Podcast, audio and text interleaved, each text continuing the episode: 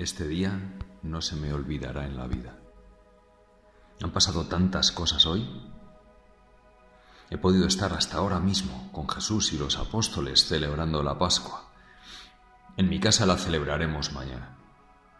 Desde primera hora de la mañana estuvimos mi amigo Josafat y yo preparando la habitación para la cena. Las mujeres prepararon la decoración y toda la comida. Nosotros dos nos encargamos de, colocar el mobiliario, según Pedro y Juan nos habían indicado. Al atardecer llegaron los trece. Las mujeres encendieron todas las velas y antes de empezar la cena, mientras preparábamos las últimas cosas, Jesús estuvo hablando con ellos mucho tiempo. Después Pedro fue sentando a cada uno en su estera.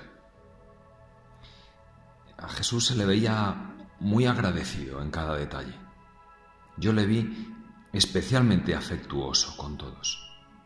Estaba ilusionado con la celebración, al menos al principio. Lo primero que me sorprendió fue cómo se repartieron por la mesa. Jesús, lógicamente, eh, como anfitrión, tenía el puesto principal. Y puso a su derecha a Juan, que tampoco me cogió por sorpresa. Pero el puesto de honor, el de su izquierda, se lo dejó a Judas. Hubo alguno que puso mala cara. Pedro, que me cae muy bien, se reservó para él el último sitio el último puesto, al final de la mesa, para así hacer de sirviente. Este gesto de Pedro yo creo que al Señor le encantó. Entonces Jesús se levantó, se quitó el manto y se puso a lavar los pies de todos. Y ahí Pedro volvió a discutir con Jesús como ya había hecho otras veces, aunque enseguida cedió. Luego Pedro trajo la primera copa, se la entregó a Jesús. Jesús se puso de pie y dijo la bendición, bendito seas, Señor, Dios nuestro, Rey del universo, pues que porque has creado el fruto de la vid, etc. Y así hizo con las sucesivas bendiciones. Pero tras leerse el Éxodo y recordar la salida de Egipto, Ahí Jesús empezó a emocionarse. Fue entonces cuando hizo algo que nos dejó a todos boquiabiertos.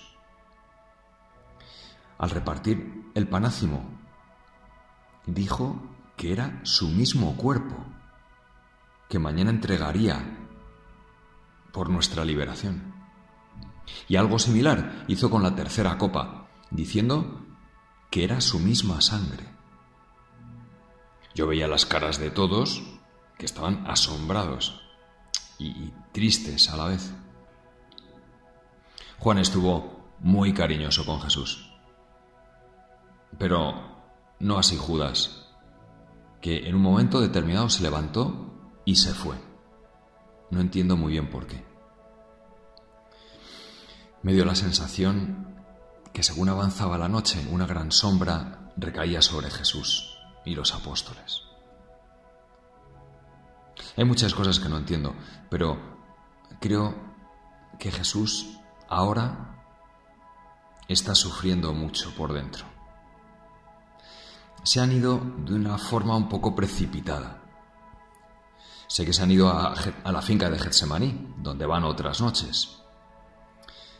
Jesús especialmente hoy quería rezar allí. Yo creo que los discípulos se temen, se están temiendo algo. Jesús, ahora estás lejos, en el monte de los olivos. Por la ventana puedo ver la luna llena.